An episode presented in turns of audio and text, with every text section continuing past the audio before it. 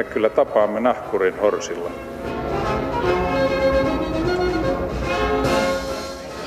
Mä sanoin, että minä juon nyt kahvia. Arvoisat linnakunnit ja kimmat vapaalla jalalla kulkevat, tutkintavankeudessa istuvat, hyvät epäillyt, sivulliset ja syyttömät. Tervetuloa lusimaan tunteroinen Roman Schatzin maamikirjan parissa. Tänään lähdetään kaidalta polulta ja mietitään millainen on suomalainen rikollinen ja rikos. Jokaisella kulttuurilla on ikioma alamaailmansa, niin myös Suomella. Millaisia rikoksia Suomessa tehdään, kuka niitä tekee, keneen ne kohdistuvat ja mitä niistä seuraa. Alan asiantuntijana studiossa on tällä hetkellä rikostoimittaja, rikoskirjailija Harri Nykänen. Huomenta. Huomenta. Tervetuloa. Kiva kun pääsit. Mutta ikävä kyllä tällä hetkellä meidän toinen, meidän kokemusasiantuntija puuttuu Käytännön, vielä. käytännön. Käytännön, joo, Mies. siis meidän ex-ammatti tai elämäntapa rikollinen, nimittäin Cannonballsin entinen jäsen Marko Lönnqvist. Hän lupasi tulla, katsotaan nyt mille tielle hän jäi tänä aamulla, että tervetuloa Marko, jos kuulet tämän, niin äkkiä tänne. Ja meillä on lähetysikkuna auki netissä, että sitä kautta voitte kysyä, tiedustella, kehua, haukkua tai kommunikoida keskenänne vaikka. Käydään sitten niin kovempien kundien puutteessa, Harri, sun rikosrekisteri läpi. Okei, O, kyllä. mun, mun omasta ei puhuta tässä. Sä oot rikostoimittajana ollut 20 vuotta Helsingin Sanomissa ja kirjoittanut lukuisia dekkareita. Koko Raid-sarja menee sun kontolle muun muassa. Oot kirjoittanut myös tietokirjoja ja aiheuttanut useitakin pikkuskandaaleja tai vähän isompiakin, astunut ihmisten varpaille. Millainen käsitys sulla on suomalaisesta rikosmaailmasta tällä hetkellä? Kuinka se makaa, kuka tekee mitäkin, millainen työnjako on? Esimerkiksi Marko, joka toivottavasti vielä kohta tulee, oli, oli prosenttijengin jäsen. Mikä on niiden rooli, jos niistä aloitetaan?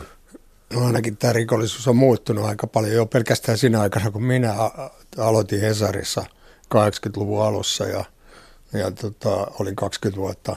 No sen jälkeen mä oon seurannut sitä vähän niin kuin sanotaanko free-pohjalta ja, ja aikanaan tuli luo- luotua niin hyvät kontaktit sekä rosvoihin että poliiseihin, että siltä väliltä niin tota, kyllä kuulee melkein päivittäin jotain, jotain, joku ottaa yhteyttä tai jostain kuulee jonkun vinkin. Että kyllä se niin aika hyvin pysyy hyvällä, mutta, mutta se on tosiaan muuttunut paljon. Kun, alko, kun minä aloitin, niin oli aika perinteistä se rikollisuus.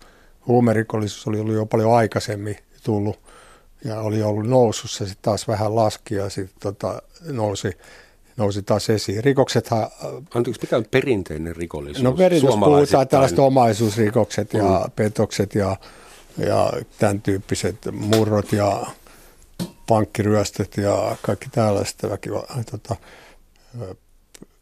näähän menee vähän aloittain aina jo pitkästi. Siitä tulee siellä tunne että usein, että jo, jotain rikoksia tapahtuu paljon pelkästään sen takia, kun media seuraa joskus ottaa niin kuin tavallaan se, se suosikkiaihe, jonka se nostaa esiin.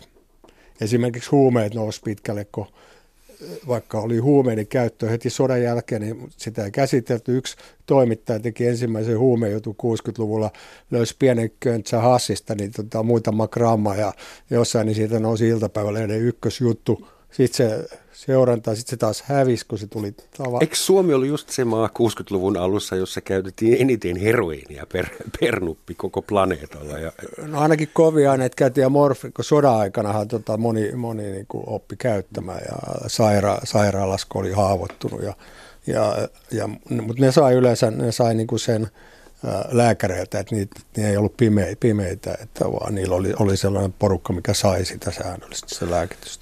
Onko sun mielestä, Harri, sä oot viettänyt kymmeniäkin vuosia niin kuin toinen jalka toisella puolella ja toinen jalka toisella puolella tavallaan.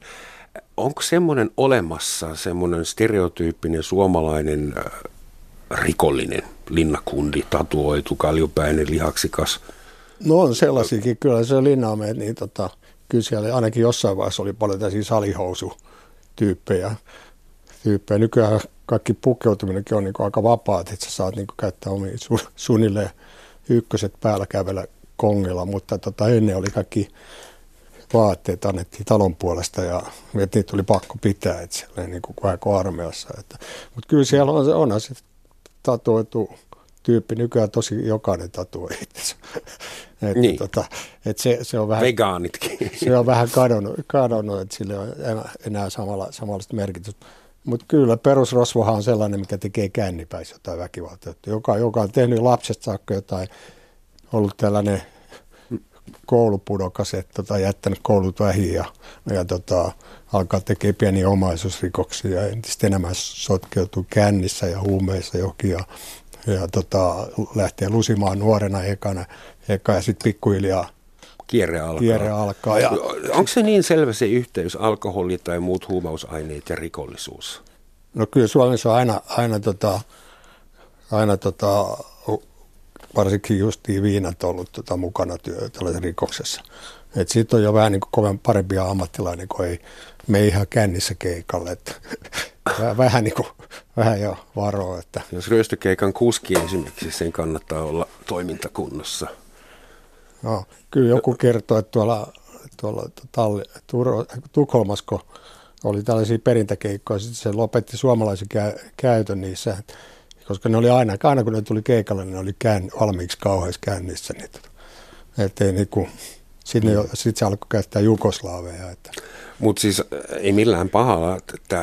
Tähän kuulostaa kokonais, kokonaisuudessaan siltä, että tuommoinen tyypillinen suomalainen rikollinen ei ole kauhean välkky kaveri, kun meni kännipäissään pankkia ryöstämään ja ei pääse hoipertelemaan pakoon. Siis tämä kuulostaa vähän avuttomalta. no eihän tyypillinen rikollinen ole välkky oikeastaan missään päin maailmalla, koska yleensä ne on, tota, siis se, sellainen se perusjuttu. Siellä on sen la, suuria lahjakkuuksia ja kaikkia muuta, mutta kun se perusjuttu, että, että sä oot yleensä niin kuin pärjännyt huonosti koulussa ja sä jättänyt koulut kesken ja, ja, ja että sä voit olla joku ADHD-tapaus, että sun, sun, sun niin kuin toi, toi, sä et kestä sellaista rauhallista koulunkäyntiä, vaan se, se jo pilaa sun, sun koulunkäynnin.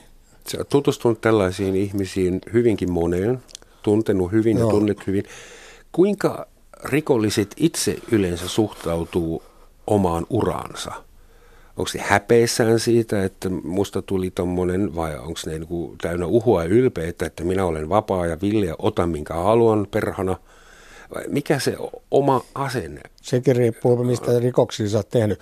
Jos sä oot jossain jengissä, niin sä saatat olla jopa ylpeä siitä ja siitä yhteisöstä ja että se tuo pelotetta ja, ja tuollaista. Mutta sitten jos sä tapat kännipäissä vaimosta tai tota, koko perheen, niin ei sua kauheasti, tota, kauhe, mm. kauheasti ylpeilyaiheita ole. Ja, ja yleensä kaikki, kaikki sanoo, että nämä väkivaltarikolliset, perusväkivaltarikoset on kaikista parasta aineesta vankilassa. Ne, ne, ne voi vielä parantua, ne tekee yhden rikoksen elämässä, jonka jälkeen ne pääsee kuiville. Ja, mm. tota, mutta sitten sellaista perusvar, joku varas tai omaisuusrikos, niin se, sillä se sarja jatkuu. Ja semmoinen ihminen, joka tekee tapon tai murhan tai jolla napsahtaa pahasti. Todennäköisesti se kerran, pääsee kuiville siitä, vaikka se kuulostaa. Semmoinen ihminen ei ole taparikollinen Ei. eikä ammattirikollinen, ei ole missään tapauksessa. joku epätoivoinen rikollinen. Mutta puhutaan nyt niistä ihmisistä, jotka oikeasti elättää itseään rikkoamalla lakia, varastamalla, ryöstämällä, kiristämällä YMS. Kannattaako semmoinen? Että kuinka paljon tämmöinen suomalainen pikkurikollinen, ammattirikollinen tienaa? No ei Onko pi- mitään käsitystä? No, kyllä ne voi tienaa satunnaisesti, mutta pitkältä tähtäimellä ei kyllä kannata. Että jos, niin kuin se, vaikka sä olisit niin kuin menestyväkin rikollinen, niin pitkällä tähtäimellä yleensä sitten, kun sä lähdet lusimaan muutaman vuoden, ja tota, niin sun pitää, silloin sä et tienaa mitään, niin se piikki, vaikka sä tienaat muutama, elät muutama kuukauden, pari vuotta leveästi, niin sä käytät kaikki rahat. Sulla ei ole mitään jemmassa. Sitten sä lähdet lusimaan, saat ihan PA, teet uusi. Joskus joku sanoikin mulle, että että jos, joka oli vielä menestynyt kovan luokan rikollinen, että oli tehnyt petoksia isoja miljoonia juttuja, niin sanoi, että jos hän olisi ollut tota, ihan tavallinen duunari, duunari ja tehnyt päivätyötä, niin hän olisi nyt paljon varakkaampi. Kuin, tota, ja kaiken lisäksi hänellä olisi perhe ja lapset ja kaikki olisi niin kuin hyvässä kunnossa. Mm. kunnossa. Että nyt ei ole rahaa eikä perhettä, vaimo lähtenyt ja kaikki menee. Onko se sun mielestä yleistä, että jossain vaiheessa tulee katuma päälle? Että kyllä nyt luulisi aina viimeistään siinä vaiheessa, että kun ikä alkaa, tulee sen verran, että ei halua lähteä enää lusimaan. Tai sitten tapahtuu elämässä joku muutos, että sä niinku ihan huomaat, että sä että joku tulee uskoa, joku, jos, joku löytää hyvä vaimo, joka pistää sut aisoihin ja pitää po, poissa tie, pahalta tieltä. Rikollisistahan on median takia tai elokuvien ja TV-sarjojen takia syntynyt ehkä vähän semmoinen kuva, että, että se voi olla ihan sympaattistakin porukkaa ja ne nyt hyväksyy sen, että aina välillä pitää lusia vuosi pari kolme, että se, että se on niin kuin osa elämäntyyliä. Kuinka vääristynyt tai kuinka osuva se kuva sun mielestä on, että, että käsittääkö rikollinen omia linnakeikkoja, onko se niin kuin, no sekin vaihtelee. Reuna, reunaehto tai sekin vaihtelee. On rikollisia, jotka ei ole lusinut tosi pieniä keikkoja ja, ja, tota, ne, ja niille silloin ihan eri merkitys kuin sellainen, joka aloittaa kier, kierteen jo joskus tiedätkö, ihan nuori, nuorisovankilasta, la, lastenkodista. Kaikki, niin se sellainen laitos, laitosjuttu ei ole enää kova juttu. Että. Tai sitten tota, jos Suomen romaneja ajattelee, niin tota, niillä on se, että kun yleensä niin kuin joka suvussa on muutama rikollinen. Jos ei sulla ole setä, niin sulla on ainakin serkku tai lähellä.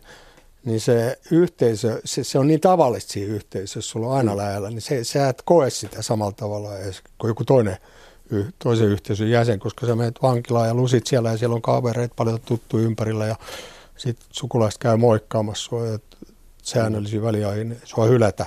Niin silloin kaikilla tällaisilla ryhmillä on oma, oma niin kuin, mm. tapansa lusi. Sitten taas joku jengiläinen jostain prätkäjengissä, siellä on se oma porukassa, joka hakeutuu yhteen siellä. Virolaiset hakeutuu yhteen, venäläiset hakeutuu yhteen. Ne löytää kyllä sieltä yleensä sitten se, se porukan. Sanotaan, että vankilassa, vankila on varkaiden tai rikollisten yliopisto.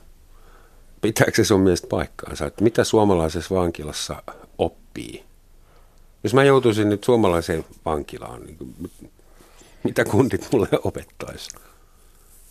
No jos sä kuuntelet niiden juttuja ja, ja, ja sä haluat tosissaan sille niin rikolliseksi jollekin tietylle alalle, että jos joku erikoistuu johonkin rikoksen, niin kyllä se sieltä tietenkin opit, että sä lähdet etsimään kuka sen ala paras tekijä ja sä, jos se suostuu sulle kertomaan asioita. Mutta tota, nykyään jo melkein kaikki, kaikki voi lukea netistä, että ei tarvi Ennen oli sellainen esimerkiksi oliko se tota, joku anarkistin käsikirja tai joku tällainen, niin yksi kova luokan rosvo sen vankilas kirjoitti, ja se oli täynnä kaikki neuvoja. Mullakin se on jossain Vintilä. Vintilä. Kaikki tai... pommien ase, kuinka tehdään kaljatölkistä äänenvaimenta, kuinka aplolukko aukastaa eri tekniikoilla. Siinä oli alkaan putkipidit ja, ja jyrsiminen tuollaisella tietyn kokoisella lenkkiavaimella palat pois siitä ja kaikki, kaikki mahdolliset hälytyslaiten kiertoon. Siitä oli se on, taisi olla satakunta sivua ihan täynnä erilaisia rikoksentekoohjeita. Kuka sen kirjan kustansi? Se, hei, se, se, mä vaan meni, se meni kopiona kierti, kiersi, niin. kiersi. Se on niin kuin ihan kopiokoneella tulostettu. Ja, niin, nyt nämä kaikki, joku räjähteen valmistaminen, sä meet jonnekin nettiin ja katsot mistä ja miten avataan joku lukko, niin sä menet nettiin, niin joku näyttää sen sulla kuvan kerran. Mm. No siis netistä puheen ollen, äh, miten tuo netti vaikuttaa perinteiseen rikollisuuteen? Ihmisillä ei ole enää käteistä, taksikuskeja ei kannata enää ryöstää, sillä ei ole muuta kuin kuitteja äh, tai rahattomuusta. Ja siis pitääkö perinteisen rikollisuuden orientoitua ja koulutautua uudestaan? kaikki muutkin joutuu luulen, digiaikaan. Ei mä luulen, että se perinteisen rikostekijät ei enää ehdi siihen, että nettijuttu on niin oma maailmansa, että siihen pitää niin kuin tavallaan kasvaa, että saada oppia sen niin kuin nuorempana ja ne keksii ehkä, että siellä on tarpeeksi lahjakkuutta, että sä pystyt sitä hyödyntämään. Mutta sitten tietenkin, jos ei ole rahaa, niin on luottokortteja, pankkikortteja, lähimaksukortteja, kaikki niitä voi käyttää rikoksiin. Ja ainakin lähellä, mutta tuskin nämä aika harva tota, rikollinen on mikään niin kuin Nero netin käytössä. Että.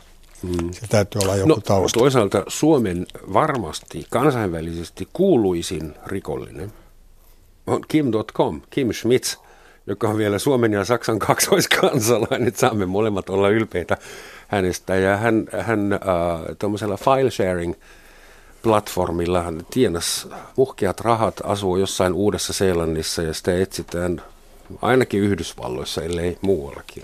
On tämän tyyppisiä on joitakin, mutta ne ei ole sitten perinteisessä mielessä. No. Rikollisia ne tekee ehkä yhden ison keikan tällä tavalla jollain petoksella tai mitä mm. nyt levitetään ympäri Hän ei edes tehnyt sitä salaa, vaan ihan avoimesti. Joo. Joo, totta kai poikkeustapaus.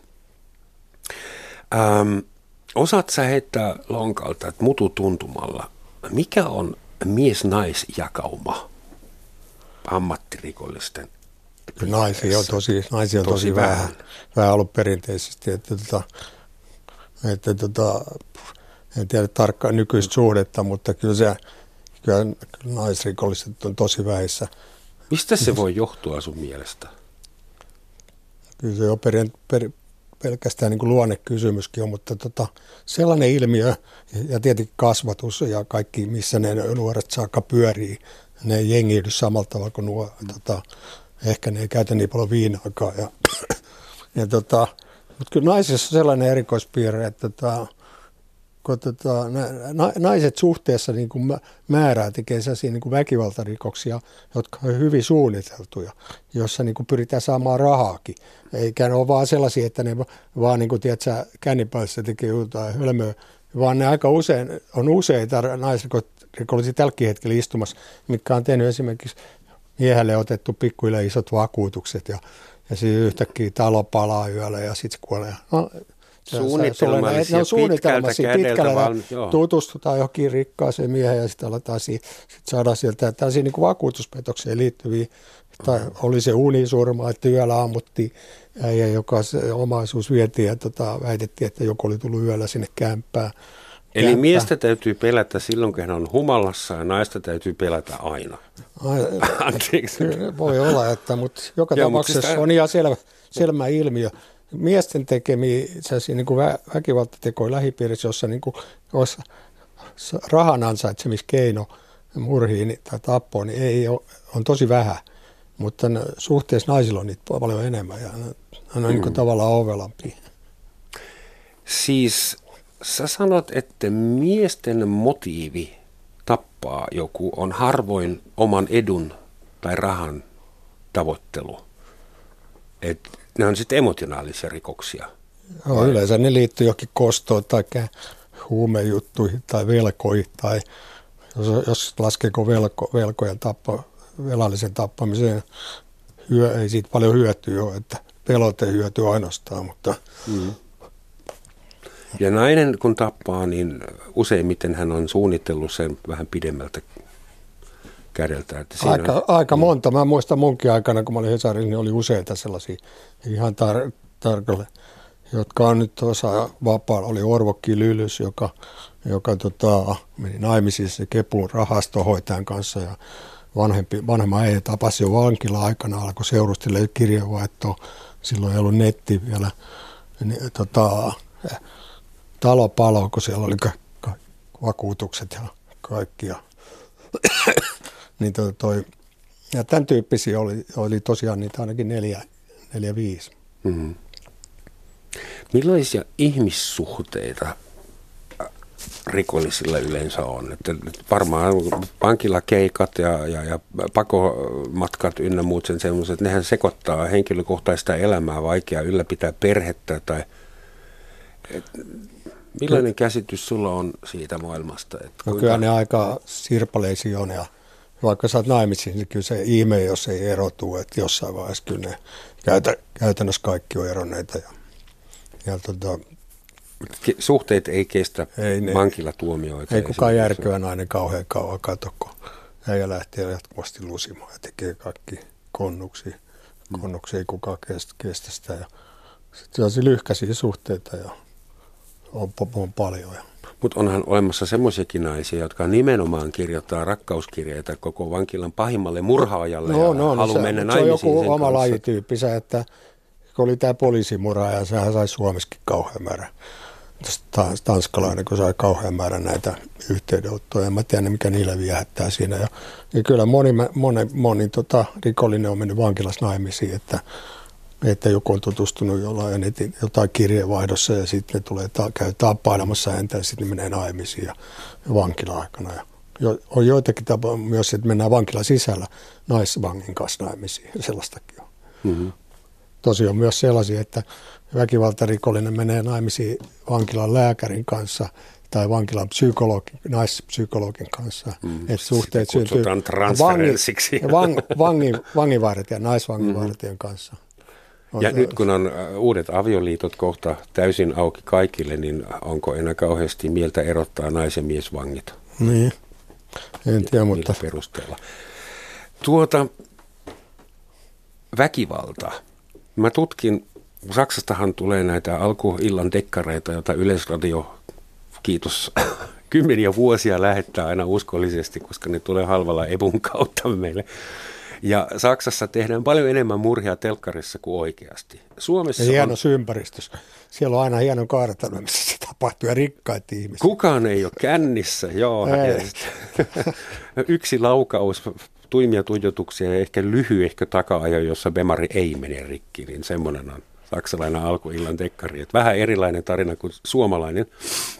Mutta to the point, Saksassa tai Suomessa on yli kaksi kertaa todennäköisempää joutua väkivalta rikoksen uhriksi kuin Saksassa. Täällä tapetaan ja murhataan ja, ja viilellään ja puukotetaan yli kaksi kertaa enemmän. Saksassa taas varastetaan ja huijataan ja tehdään ilkivalta ja kaikki, mutta ruumiillinen koskemattomuus, siitä pidetään paremmin kiinni siellä. Ja kysymys, mistä Harri sun mielestä voi johtua se, että Suomi on verrattuna muihinkin Ruotsiin ja siis sellaisinkin maihin, jossa on sama alkoholikulttuuri, on selkeästi väkivaltaisempi kulttuuri. Onko sulla mitään nerokasta selitystä? No on siinä ainakin se, että tota, siinä on tullut sellainen pieni väkivallakierre, että joka on alkanut jo sodan jälkeen. 50 sodan jälkeiset vuodet oli kaikista väkivaltaisimpia Suomessa sodasta tuli aika raakoi kundei, tota, siviili oli häiriintynyt, oli, tota, lähti mukaan. Ne siirsi sitä kierrettä ainakin jonkun verran, että omia lapsia ja lapsia tulee helposti. Ja tosiasia on, että aika helposti tällainen, tämä pystyy siirtyä, siirtyy muutaman sukupolven. Mm. Jos faija on tosi niin kuin kova ja tiukka, niin kyllä se helposti se jotenkin häiritsee sun, sotkee sun elämä ja, ja vie sun, niin kuin peri, sun niin kuin jo sen asenteeseen väkivaltaa jotenkin vääristää nuoresta saakka. Ja tota, kyllä se yksi syy on. Ja, mutta sitten toinen on ehkä, tota, on se viina kyllä Suomessa aina yksi selittäjä, vaikka jossain muualla ryypätäänkin, niin ehkä Suomessa on enemmän näitä sellaisia, jotka tietyn pisteen yli ryypättyä, niin ne, ne muuttuu aggressiivisiksi.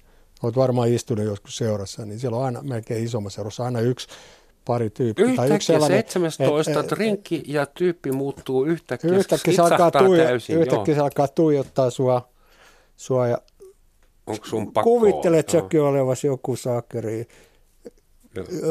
jotain erikoista. Olen istunut sellaisessa tilanteessa ja niin tajunnut, tulee että se... ainoa ratkaisu on kävellä pois. Joo, että tällaisia.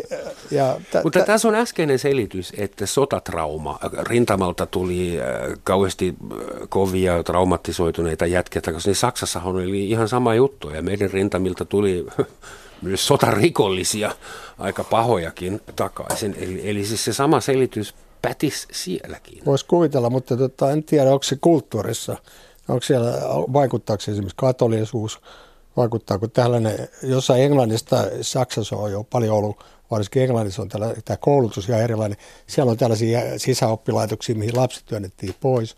Se suhde vanhempia on ihan erilainen kuin tuota Meillä Suomessa. on ehkä semmoista väkivaltaa, jota meille ei vaan kutsuta väkivallaksi. Me just jos katolinen heitäytyy väkivaltaiseksi, niin inkvisitio tulee ja tekee siitä lopun.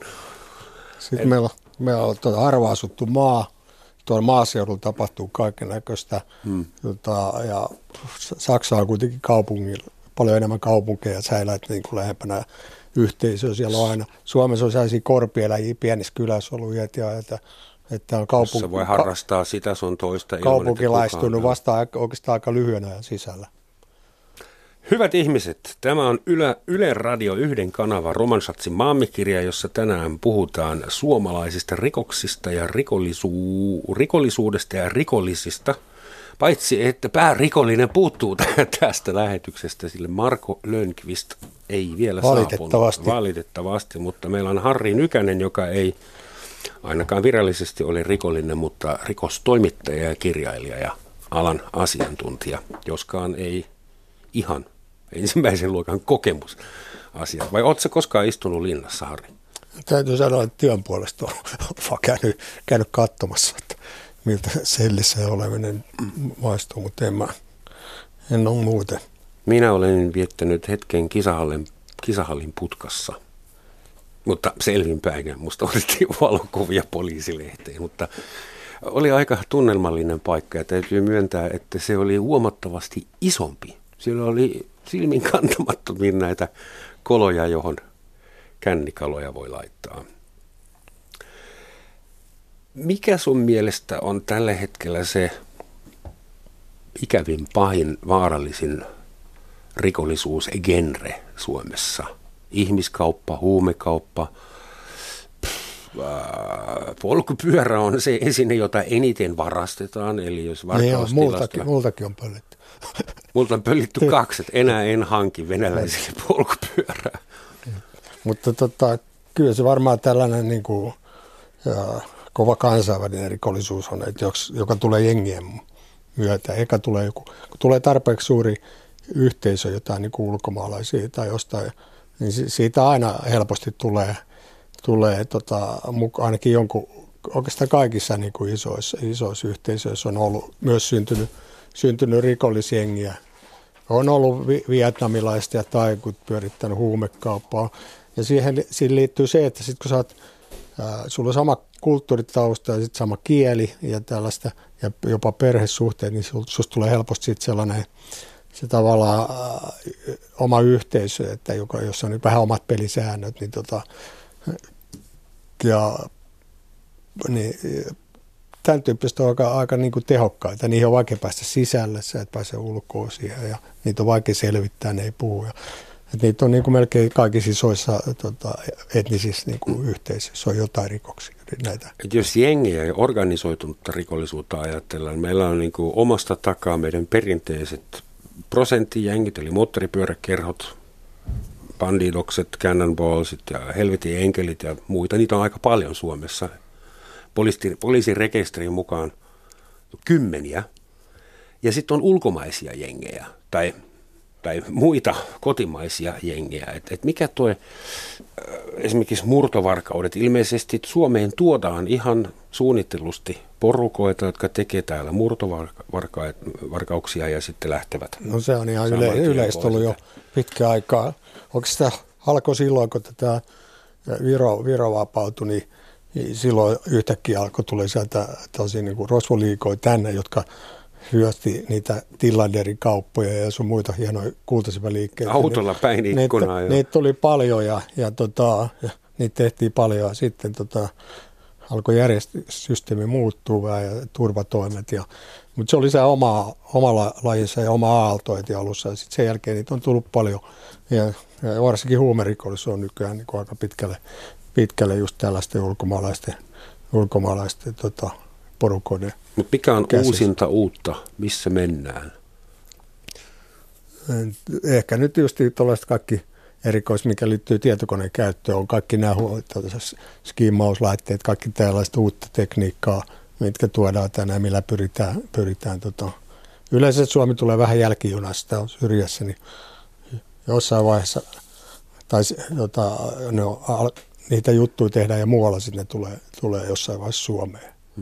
Ja, tota, mutta Suomi on säästynyt kyllä sellaista, esimerkiksi Ruotsista tehtiin paljon – rahalaitosryöstöjä ja sitten pankkiautomaatin tota, murto, räjäytyksiä yhdessä vaiheessa. Mutta tota, sitten, niitä odotettiin pitkään, koska ne tulee Suomeen. Ja kyllä ne en vähän yritti. Siitä, Tuli se yksi, mikä, mikä se oli, se Raisios vai missä, niin kun uh-huh. ne oikein niin elokuvatyyli yritti ryöstää sen. Pa- tai rahakuljetusauto, mutta se meni vähän pieleen. Luuleeko että rikollisuuskin muuttuu pikkuhiljaa digitaaliseksi? Et, et onko, onko niin sanotulla sinikaulusrikollisuudella tai nahkatakkirikollisuudella tulevaisuutta vai pitääkö rikollistenkin? Ei, kyllä, kyllä niin kuin aina tulee olemaan myös tietystä tasoisella perusrikollisuutta, koska aina sulla on saatavissa tavaraa joka tapauksessa ihmisten asunnoista ja kaupoista ja mistä tahansa ja rahaa ihmisillä niin kauan kuin sitä on. Jos ei ole rahaa, niin niillä on joku muu, muu mahdollisuus saada, saada sitä, tota, että sä pystyt ostaa, olisi kortti tai mikä tahansa. Mitä Kyllä. tavaraa kannattaa varastaa? Esimerkiksi jos mulla olisi kolme Rolexia ja, ja, ja kolme kännykkää varastettuja, niin mitä mä niille tekisin? Sun pitää, ostaa, sun pitää olla joku, joka niin ostaa ne. Että, että tällaista, jotka niitä tekee, niillä on ne vakituisia ostajia, ne käy niille – niille niitä myy- myymässä. Että aika arvoinen sitten.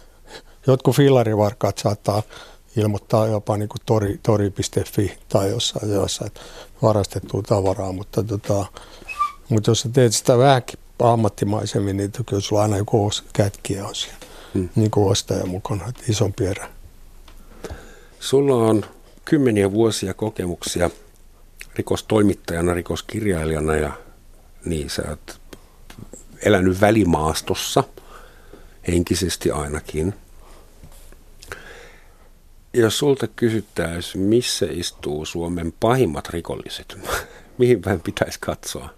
Siis Sanotaan ne, ne, ylipäätään, että ne, ne, jotka aiheuttaa eniten hallaa yhteiskunnalle, jos no, mun, vahinkoa. Mun mielestä kuitenkin isommat rikokset tehdään sella, on sellaisia, missä niinku käytetään yhteiskunnallisia suhteita hyväkseen ja ja tota, pystytään junailemaan jotain isoja, isoja valtavia etuja. Se ja vedetään, katsomaan vedetään, vedetään korruptio, jut, niin se on niin kuin, se yhteiskunnalle haitallisia asia. Että, mutta tavallisen ihmis, tavallisen pienen ihmisen kannalta tietenkin hän, hän kokee, että vaarallisit on se sellainen hullu narkki, joka pyörii tuolla metrojunassa ja tota, ei koskaan tiedä, että puukottaako tai joku avopotilas, joka on laskettu sinne, joka ei ollut kirje, kirveen kanssa niin kyllä tota, tällaista on niin kuin pelottaa enemmän kuin se, se epämääräinen, että joku kusettaa valtiolta 100 miljoonaa. Niin sä et osaa sitä, että se kohdistuu sun itteesi. Kyllä siinä suurempi vaikutus on yhteiskunnan kannalta. Onko sitten rangaistukset ja rikokset sopivassa suhteessa toisiinsa? Meinaan, että jos mä ryöstän kännipäissä snagarin, mitä siitä tulee kuusi kuukautta ehdollista, kun olen ensikertalainen? Kyllä välillä tuntuu, että, välillä tuntuu, että ne on liian kovia ja välillä tuntuu, että ihan liian lieviä. Että se haarukka saattaa olla aika iso riippuen hyvästä asianajasta ja tuomarista ja tekopaikasta. Ja ei tarvitse edes ryöstä. Mä muistan, kun pyöritettiin, Esari kirjoitettiin sitä kaupungin varjot palstaa, niin tehtiin täysin niin hauskoja rikosjuttuja. Niin yksi oli sellainen Porvossa sattunut nakkivarkauden yritys. Se, se ei saanut varastettua sitä nakkia, mutta se yritti varastaa ja sai, lähti lusimaan siitä. Yritti, mä muistan, se otsikko oli vielä, että nakkivarkaalle Porvoon mitalla se lähti moneksi kuukaudeksi. Mä tutustuin kerran tutkinta vankiin, joka oli sammunut ryöstöyrityksen keskellä ja poliisi oli poiminut hänet sitten. Niin, että sitten taas on jotakin tuntuu, että miten hemmetit on aika kova kakku tulee, että noilla, mm. noilla jutuilla ja noilla näytöillä. Onko suomalaisella perinteisellä nyt vähän niin kuin romantisoidulla ammattirikollisella, miltä sen arkielämä näyttää? Onko, onko heillä esimerkiksi joku kunniakodeksi? Onko, onko sääntöjä, johon voi luottaa, että naisia ei lyödä tai on kaikki, lyötyä ei enää lyötä? Tai on ri, rikoksilla aina on tietty kunniakoodisto ja tota, se näkyy vankiloissa jo pelkästään sillä kastijaolla, että sut arvostetaan pitkälle sun rikoksiin mukaan ja, mukaan ja tota, sehän perustuu jonkunlaiseen, että toisiin, toisiin rikoksia arvostetaan ja silloin sitä henkilöä myös arvostetaan sen, sen teon mukaan. Ja just jos sä oot niin kuin surmannut jonkun naisen tai jotain muuta väkivaltaa tehnyt sille, niin kyllä se vankilassa on aika. Et se Kuka voi- on ylintä kastia? Tai pedofiilit on tota, Niin. Vankilassa ko- Ketä kunnioitetaan? sellaiset niin kuin pitkälinjana kaverit, joilla on niin kuin hyvä maine ja, ja, tota, ja jotka on tehnyt isoja juttuja ja joilla on, äh, tuntu, jota pidetään, että niillä on siviilissä paljon rahaa, että kun ne pääsee sinne, niin niillä on taas, että ne asettuu heti johonkin tota, hyvä kämpä, että odottaa, ei tarvi kun tavallinen keskivertovanki lähtee etsimään sossusta heti ensimmäisenä jostain asuntoa ja toimeentulotukea ja kaikki muuta. Mutta sitten on sellaisia joitakin, mitkä on pystynyt sen niin kuin petaamaan. Mutta sehän on sama arvoasteikko kuin siviilissäkin, että menestyksekkäät Me- kunnioitetaan ja Niin on, mutta sit, sitten vielä tuollaisia niin kuin, tietenkin jollain tavalla äh, väkivaltaisia, mutta jotka se väkivalta ei ole kohdistunut niin kuin, muu, tuollaisia niin kuin, lainausmerkeissä viattomia, viattomia vaan, jo- jotka niin kuin, vähän niin kuin työkseen, ty, työkseen tekee ja hoitaa sitten niin kuin ammatillisesti, niin kyllä niillä on kohtuullisen kova status siellä. mm, ammattimaisuutta arvostetaan Joo, ja, kyllä ja, ja. Jos sä teet jonkun hölmö, just nukadat ja lähdet tota, lusimaan sen ryöstöpaikalle, niin tota, kyllä sulle nauretaan vankilassa. Mutta sua ei hakata. no, ei sen takia Niin. enemmän sulle nauretaan, että maine siemenee. Onko semmoisia paljon, joiden rikollinen elämä on kannattanut sen verran, että kun he pääsevät ulos heillä on omaisuutta? Että, että onko Suomessa semmoisia ammattirikollisia, joilla on oikeasti niin kuin eläkesuunnitelma, pahan päivän varalle oma kotitalo jossakin? vai- Aika, aika on- vähän. Sitten täytyy olla jotain sellaisia, niin kuin, joka ne on tehnyt talousriko, niillä on myös sellaista niin kuin lainaus, osaamista talousrikosten alalla. Ja tietenkin joku huumerikollinenkin, jos sä teet, saatat saada tosi isoja, isoja rahoja. Ja jos sä hyppäät tarpeeksi ajoissa pois sieltä, niin, tota, py- niin sä voit, voit elää sillä ja tota, mukavasti, mutta keskiverto kuitenkin on sen verran, sä oot niin ahneet, että sä malta sitä lopettaa, kunnes sitten armo, ihan niin kuin väkisinkin luonnonlain mukaan, niin jossain vaiheessa käry, käry käy. Että, että se, tavallaan se, edellyt, se on vähän niin kuin ammattipelureilla, että tai niin kuin lähtee uhkapeli pelaamaan. Niin jos et sä osaa hyppähtää ajos pois pelistä, niin sä tota, varmasti hävit loppujen lopuksi. Tilastollisesti Rahat, rahat. rulettipöytä voittaa aina, koska muuten kukaan ei olisi sitä valmistanut. Joo, näin, se- näin se on. Että kyllä mä, ei siellä nyt mitään, niitä aika paljon tuntee, tuntee niin tota, ei siellä sellaisia tosi paljon ole, mitkä niin kuin elämässä olisi mitenkään niin kuin ko, kovan, kovan uran tehnyt taloudellisesti sen jälkeen, kun lähti. Tai sitten me emme vain tiedä heistä, koska he hyppäsivät ajoissa pois. Niin, sekin, kaikki, kaikki on mahdollista. Ehkä joka toinen, joka asuu kauniissa rantavillassa, on itse asiassa semmoinen. Honoré de Balzac, ranskalainen kirjailija, sanoi joskus, että jokaisen suuren omaisuuden takana on suuri rikos. Hänkin sitä taisi kuolla kohtalaisen vauraana kirjoitettuaan yli, yli sata romaania. Tämä äh, rikollisen elämä kuulostaa nyt vähän siltä, että no sanotaan 7 prosenttia populaatiosta on kuulemma niin sanottuja aliohjautuvia ihmisiä, joiden itsekontrolli ei pelaa samalla tavalla kuin muiden. Ja muitakin ryhmiä, mutta että onko oikein kuvitella näin, että rikollisen elämä on paitsi rikollista, muutenkin sekavaa, holtitonta, että rahan käyttö, elämänhallintaa, päihteiden käyttö, ihmissuhteet, asumiset, YMS.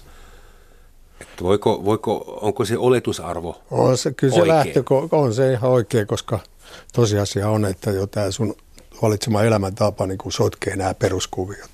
Että sä, tota, se on just tämä perus normaali perhe-elämä. Monella on perhe ollut ja monella on lapsi ja, ja tavallaan on ihan varmaan hyviä isiä ja välittää lapsistaan, mutta silti se menee jossain vaiheessa sekaisin. Että, tota, että ei nä, vaikea yhdistää näitä tätä arkista rikollisuutta. Että kyllä ne sitten on sellaisia, mitkä on sieltä hypännyt pois ja pystynyt peruuttaa sen, tai niin kuin muuttamaan elämää, niin niillä voi saattaa olla perheasiatkin kunnossa.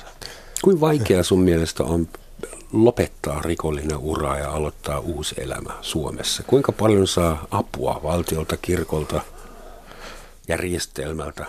Se varmaan luonteesta kiinni, että jollekin samalla tavalla kuin röökipolton lopettaminen on helppoa ja ne vaan päättää, että lopettaa, jollekin se on vaikea. Mutta kyllä tota, ei se ihan helppoa sinänsä, koska lähtökohta on yleensä se, että, että sä oot ihan PA, kun sä tulet vankilasta. Sen jälkeen sun pitää mahdollisesti sulla on käynyt niin, että sä oot vähän aikaa elänyt leveästi ennen lusimista ja sä tottunut sä sen jo aika makeiseen elämään. Oot vielä velkaa. Ja, ja sä oot jonnekin velkaa, sä et jättänyt juttuja kesken, sun pitää tehdä heti joku keikka, että sä pystyt maksamaan vanhat velat. Ja sitten sun pitää mennä sossuun, sun pitää mennä hankkimaan itselle asun, kaikki peruseellä. Ja sitten sä ehkä vertaat sitä, että perhana, että kyllä oli ennen paljon mukavampaa. Niin kuin Kukkamaa luki sellainen yksi Suomen tunnetumpia ammattirikollisia sanoo, kun lopetti sen, niin sanoi, että, että kyllä tämä normaali elämä on kyllä, tota, siinä on puolensa, mutta on se vähän, että, että kyllä se paranormaali elämä oli paljon mukavampaa. Paranormaali. että kun meni ja sanoi, että ei rahat lopu koskaan, kun ei tarvitse mennä kun töiden jälkeen tuota, pankkiin, niin sieltä sitä löytää. Että, että, tota, että tällainen asenne, mutta sitten tota, mutta se, se, se, se, hän oli kyllä, voi sanoa, että ihan todella kova ammattimies. Ja, ja silti, silti myös hän lähti luusimaku monista jutuista.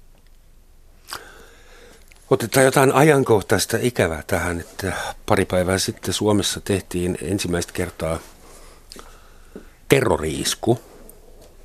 Kaksoismurhaa ja kahdeksankertainen yritetty murha motiivina terrorismi.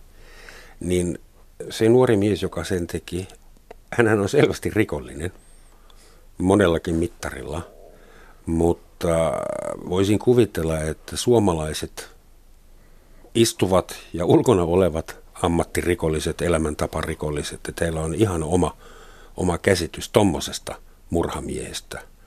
Että mitä hänelle esimerkiksi kävisi suomalaisessa vankilassa? No Joudutaanko häntä, jos hän on Suomessa lusimassa, joudutaanko häntä vahtimaan loppuun asti 24 no, varmaan joutuu suojelemaan, koska on hänellä tota, hän niin kuin ei ole aika niin kuin alinta kastia. Ja, ja tota, mutta mielenkiintoista nähdä, että mikä se terrorismi todella tarkoittaa, että kun tässä tapauksessa, että ei, ei ole vielä puhuttu, että koska ei käsittääkseni mitään huitanut uskonnollisia tota, lauseita tai mitään, mitään muutakaan. Joku sanoi, että ei se ollut mitenkään erikoisen uskonnollinen se edellinen tapaus, kun oli tällainen, se räjä, tota, tai puukotti jonkun siellä jossain kauppakeskuksessa pari ihmistä, niin hmm. siinä oli se, että joku sen suomalainen nainen oli jättänyt. Se oli mustasukkaisuus. Mustasukkaisuus. Eli tässäkin oli aika paljon sellaisia piirteitä, että se voisi olla myös mustasukka, hmm. kun se naisiin kohdistuu, että joku blondi jättänyt ja sitten lähdetään kostaa kaikille suomalaisille naisille. Mutta en tiedä, kai poliisilla on sitten jotain tietoa, koska se on jo sen terrorismi siihen Mä, mä ihmettelen kaikkia näitä määritelmiä muutenkin, ja mustasukkaisuus, intohimo, rikos, terrorismi, kaikki. Mun mielestä jos joku puukottaa toista ihmistä, niin siinä on kysymys aina mielenterveysongelmasta. Ei. Eikö niin, koska terve ihminen ei puukota muita ihmisiä. On se näinkin mutta, tota, tietty, mutta sitten tavallaan, että jos kaikki on sairaita, jotka tekee rikoksia, niin ketään ei voi laittaa vankilaan, mutta kaikki pitää laittaa sairaalaan. Paljon tulee uusia sairaaloita. Että jos koko rikokset joku niin katsoo, että riko, riko, rikollinen on jo sinänsä sairas. Sosiopaatti tai niin kuin ei ainakaan käytäydy sääntöjen mukaan. Sen arvot eivät ole kohdalla. Ei, mutta tosiaan tämä niin ADHD on yksi sellainen, mikä, toi, mikä selittää paljon rikoksia. Et on, se oli silloin aikanaan ihan tuntematon ilmiö, mutta sitten se on tullut myöhemmin. Ja, ja sitten kun katsoo näitä rikollisia, niin siellä on paljon ADHD-tapauksia, jotka niin kuin joiden rikollinen ura voidaan lopettaa oikealla lääkityksellä. Niin, että se voi olla, että, että se on niin kuin polkassut sen liikkeelle se niin kuin ura. Nyt mietitään poliisia, joka on niin rikollisuuden yksi vastavoima, vastapeluri tavallaan. Ja poliisiin liittyy myös aika paljon romantiikkaa, folkloriikkaa ja sinivuokoiksi kutsutaan vissiin tässä maassa. Meillä on vihreät miehet. Ähm, kuinka paljon No, aloitetaan näin. Valtio haluaa ylläpitää poliisivoimat monestakin syystä, että olisi järjestystä ja rauhaa ja ettei kansalaiset tekisi mitä vaan. Mutta rikolliset, väkivaltarikolliset, varkaat, huijarit ja semmoiset ryöstäjät, murtovarkaat, antavat valtiolle legitimiteetin ylläpitää poliisivoimia, jolloin on oikeus nuskia sun kotia ja pakottaa sut ja ottaa sut mukaan, jos niikseen tulee populaatio hyväksyy sen, että me tarvitaan poliisia, koska muuten meillä on murhamiehiä ja huijareita. Kukaan ei halua poliisia, koska kaipaa kontrollia. Turvaa halutaan. Eli miten sä näet sen Tämä oli pitkä filosofinen pohjustus. Se, se, se, se pelikenttä, poliisi ja rikollisuus.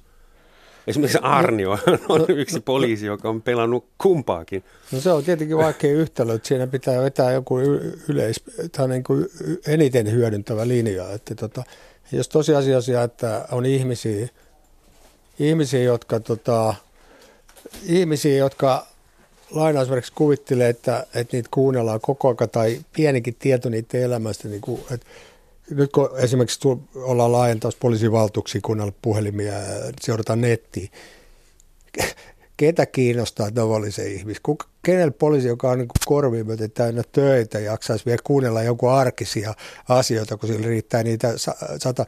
Niitä ihan naurettava siis kuvitella, että tavallinen, arki, tavallinen ihminen pääsisi sinne listalle kuuntelemaan, vaikka se kuinka haluaisi päästä sinne, että mm. se on hienoa, että muutakin kuunnella, tai jotain muuta. Mutta tarkoittaa, että se huoli siitä, että tämä järjestelmä pitäisi olla stasiluokka, että se pystyisi kuuntelemaan tavallista, mutta silloin tota, tavallista tota, ihmistä. Mm. Että siinä on pakko kuitenkin se, tiedät, valita se kohderyhmä, mitä, sitä, mitä se kuunnella aika tiukasti, koska ei ole mitään realismia, että ne pystyy tota, Vaino sitten kuvitteli aina, että tota, muistan kun Hesariskin oli, niin sen tuli jatkuvia soittoja. Niitä aina seurattiin joka paikassa. Mä mm. joskus yritin selittää, että hei, kun Supossa on aika vähän väkeä. Ei ja, ole tota, Eikä rahaakaan, niin miten, miten ne sua pystyy tavallista ihmistä ja miksi niitä kiinnostaa seurata? Niin ei ne koskaan pystynyt selittämään motiivia, mutta tuntuu, että seurataan. Tarkoittaa, että todellisuus tavallisen ihmisen ei tarvitse arjessa kauheasti pelätä, mutta silti tota, jotkut puolet nostaa siitä ison jutun, että, että pitää varilla, ettei, ettei ihmisten salaisuudet joudu, joudu poliisiin. Aina voi jotain, jostain järjestelmästä, jotain kiinnostuksesta, jotain ihmistä ehkä kuunnella väärin, mutta nyt kun nähdään, että on jäänyt jo kiinni siitä, että sä menet katsoa rekisteristä jonkun pidätyksen syitä tai joku julkiksen tota, juttuja, kun se on pidätetty, niin ne on kaikki joutunut siitä saanut kovat sakot. Mä oon erään kirjaprojektin takia joutunut googlettamaan natsiasioita niin paljon, että varmasti minua katsotaan hyvin tarkasti tällä hetkellä. Se oli research, uskokaa pois. Lörpötin niminen kuuntelija, tai siis varmasti se on nimimerkki, luulen, Mamuna, laittoi meille semmoisen kommentin. Rikolliset on luovempia kuin poliisit. Poliisilla on säännöt ja normit, mitä ei saa ylittää. Älykkäät rikolliset voi toimia yläpuolella, poliisit tulee resiinalla perässä aina valuvuoden jäljessä. No tietenkin on rikollisia, niin kuin mä sanoin, että siellä on lahjakkaita ja luovia yksilöitä joukossa, mutta jos katsoo sitä massaa ja etsii sieltä kuinka monta niitä luovia ihmisiä, niin ei sitä luovuutta siellä välttämättä sitten löydy sen enempää kuin poliisi. Kun ajattelee poliiseja, niin siellä on, siellä on kirjailijat, siellä on taiteilijat. Matti Yrjän Joensuu oli poliisi. Ja pelkästään kirjailijoissa on tällä hetkellä varmaan puoltusinaa poliisia. Ja se siinä niin kuin monipoliisia lahjakkuuksia ja, ja erilaisia mu- mu- musiikin tekijöitä mm. on poliisi. Että tuo, ei se Tämä niin on romantisoitu kuva Niin, mä veikkasin, että on, niin kuin siellä on luovia, ne on kehittänyt uusia juttuja, millä tavalla jotain uudenlaisia rikoksia tehdään. Ja, ja, mutta niitä, jos niitä katsotaan niin kuin tilastollisesti, niin ei, ei minä en usko, että pitää paikassa. Mä tunnen sekä poliiseja että rosvoja, ja poliisissa tosi niin kuin, ja, niin kuin, tosi tästä niin kuin luovaa porukkaa joukossa, jotka ei vastaa millään tavalla sun normaali käsitystä tästä peruspoliisista, suomalaisesta poliisista. Puhutaan vielä hetken verran jengeistä. Että esimerkiksi nyt on tullut tieto on semmoinen, että hollantilainen motskarijengi on kuulemma rantautunut Suomeen, Satudara-niminen. Kuinka semmoinen sitten käytännössä kehittyy? Suomessahan on territorio jaettuna ja, ja aktiviteetit ja täällä on jengejä. Et, et kuinka no jengit toimii keskenänsä? No pakko niiden on löytää jonkunlainen työjako, että tota, muutenhan se menee, niin kuin kun ne aloitti, niin silloin ne, alkoi tappelee keskenään, mm. koska mentiin toistemme, toisen reviirille. Se on vähän sama kuin mafialla aikana. Ja, Pidetäänkö sitten kokous jossain no, vai? Jo, se, niinhän siinä loppujen lopuksi kävi, että sitten kun tota, oli se niin kuin helvitienkelit ja bandidos riiteli, niin loppujen lopuksi ne sopi sen keskenään ja istui alas ja piti kokouksia. Samalla tavalla kuin mafia jako aikana mestat. Ei siinä ole mitään järkeä, että kaikki, ei Suomi, Suomi on niin rikas maa, täällä on niin paljon tota, huumeiden käyttäjiä, että sata jengiä pystyy tota, kaikki elää sillä, että pyörittää niin kuin, jokaisen suomalaisen pitäisi käyttää huumeita tota, reilusti päivässä, että se pystyisi elättämään nämä, kaikki jengit. jengit ja niiden. Et kai ne, ne, ne, ne tekee niin kuin on tehty aikaisemmin, että ne on lähtenyt niin kuin Marko tuossa kirjassa kertoo, että ne lähtee talousrikoksiin, ne pyörittää kuittikauppaa, erilaisia niin kuin hämäriä rakennusliikkeitä ja kaikenlaista muuta bisnestä, bisnestä ja lähtee sinne mm. bisnekseen. Kuinka iso osa rikollisista pääsee muuttamaan elämänsä, koska näkee valon ja vapahtajan? Mulle syntyi semmoinen käsitys, että se on vissi aika yleinen äh, pelastuskeino alkoholisteille ja myös rikollisille. Niin, Jumala. Kaksi syytä on, niin kuin joku sanoi vanha vankilajohtaja, että, tai poliisi sanoi sulle sama, että kaksi perussyytä. Joko tota, löytää hyvä vaimo, joka pitää sinut aisoissa ja tota, antaa niin paljon motiivia, että sä niin haluat jatkaa sitä ja elää kunnolla. Et tiukka hyvä vaimo – tai sitten, tota, että se tuut uskoon. Että tota, nämä on niinku kaksi, kaksi tota, se, sinänsä ihan perusjuttu. En tiedä, onko ne, nekään tilastollisesti niinku suurin muuttaja, vaan mä luulen, että suurin muuttaja on se, että sä tuut tarpeeksi vanhaksi ja lasket, että perhana mä oon jo 6 5 mä lähden vielä lusimaan, niin mä tuun täältä arkussa takaisin. Että et sä et niinku ehdi mm. enää, että et, et se ikä tulee vastaan, että sä et enää jaksa mm. tehdä. Mutta tota, näin on monelle käynyt, mutta tota, kyllä se uskonto on yksi juttu. Et siellä on, tota, on niitä paljon, Late Johansson, tota, Suomen väkivaltaisimman jengi, jengin tota, pomo ja Julistaa evankeliumia. Niin, ja, ja, on niitä muita. Mut joskus on Kliinu sellainen väkivaltarikollinen, ja on kirjoittanut kirjoja, on kanssa, että meni naimisiin vankila, vankilan lääkärin kanssa. Ja Joskushan tota... epäilen, että jos joku tosi kova kundi tulee sitten vanhoilla päivillä uskoon, että, että onkohan se uskottava vai onko se feikki, mitä sä luulet? No onhan sitten aina käytetty, että kun ollaan, tota, oike, halutaan pienempi tuomio, niin aletaan niin kuin esiintyä, että tässä ollaan niin kuin varmasti parannuttu, koska ollaan liitetty jo helluntai-seurakuntakin tai jokin muu, että me yritetään osoitella tuomarille, että sitten se mahdollisesti, mahdollisesti pehmentää linjaansa. Että kyllä sitä on aina tapahtunut tällaista että, niin kuin feikkiuskovaisuutta myös. Harri, meillä on minuutin verran aikaa.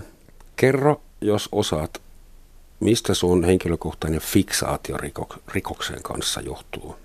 Rikollinen et ole, mutta en liipannut niin läheltä kuin olet pystynyt. Sattuma, sattuman kautta ehkä sitten kun mä oon Itä-Helsingissä syntynyt pienenä, niin siellä on kaikenlaista nähnyt. Ja, ja sitten monien sattumien kautta Hesari rikostoimittajaksi ja sitä kautta sitten löytyi kirjat ja tietokirjat ja dekkarit ja elokuvat. Et välillä oli niin koko elämä vaan pelkkää rikosta tai ei muuta ollutkaan. Vapaa-aikana. Yhtä murhaa ja verilöä. No. Suuret kiitokset, kun kävit. Kiitos.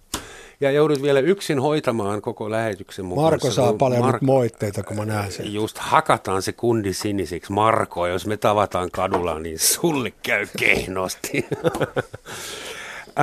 tähän loppuun ehkä vielä suomalainen kansanviisaus, jota on munkin kanssa jaettu, että kaikille, jotka tässä pohtivat, tekisikö jotain rötöksiä vai ei, niin anteeksi on kuulemma paljon helpompi saada kuin lupaa. Kiitos ja moi.